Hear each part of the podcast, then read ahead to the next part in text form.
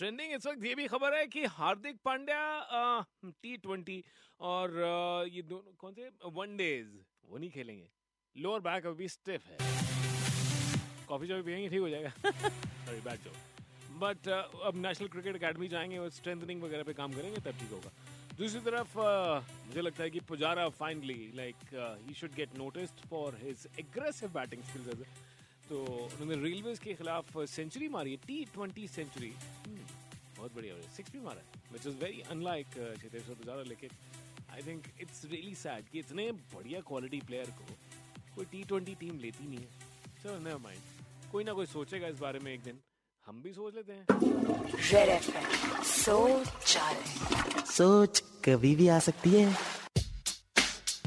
Oh yeah. सोच रहा था शौचालय में कि आज का दिन जानवरों के डॉक्टर के लिए बिल्कुल सही रहा होगा। काफ़ी धूप थी। जानवरों के डॉक्टर को धूप में बैठना चाहिए। बिकॉज़ दे आर वेट सोच सोच कभी भी आ सकती है। तो जाए तो फटाफट से निकाल देना। 93.5 रेड एफएम पर आगे हम बात करेंगे अलाइसा हीली के बारे में। अब एलिसा हीली ने ऑस्ट्रेलिया की जो प्लेयर है इन्होंने इन्होंने अभी वर्ल्ड रिकॉर्ड बनाया हाईएस्ट कैच का। वो वीडियो भी मैंने अभी भी देखा एंड वो आपके साथ शेयर करते हैं। बजाते रहो।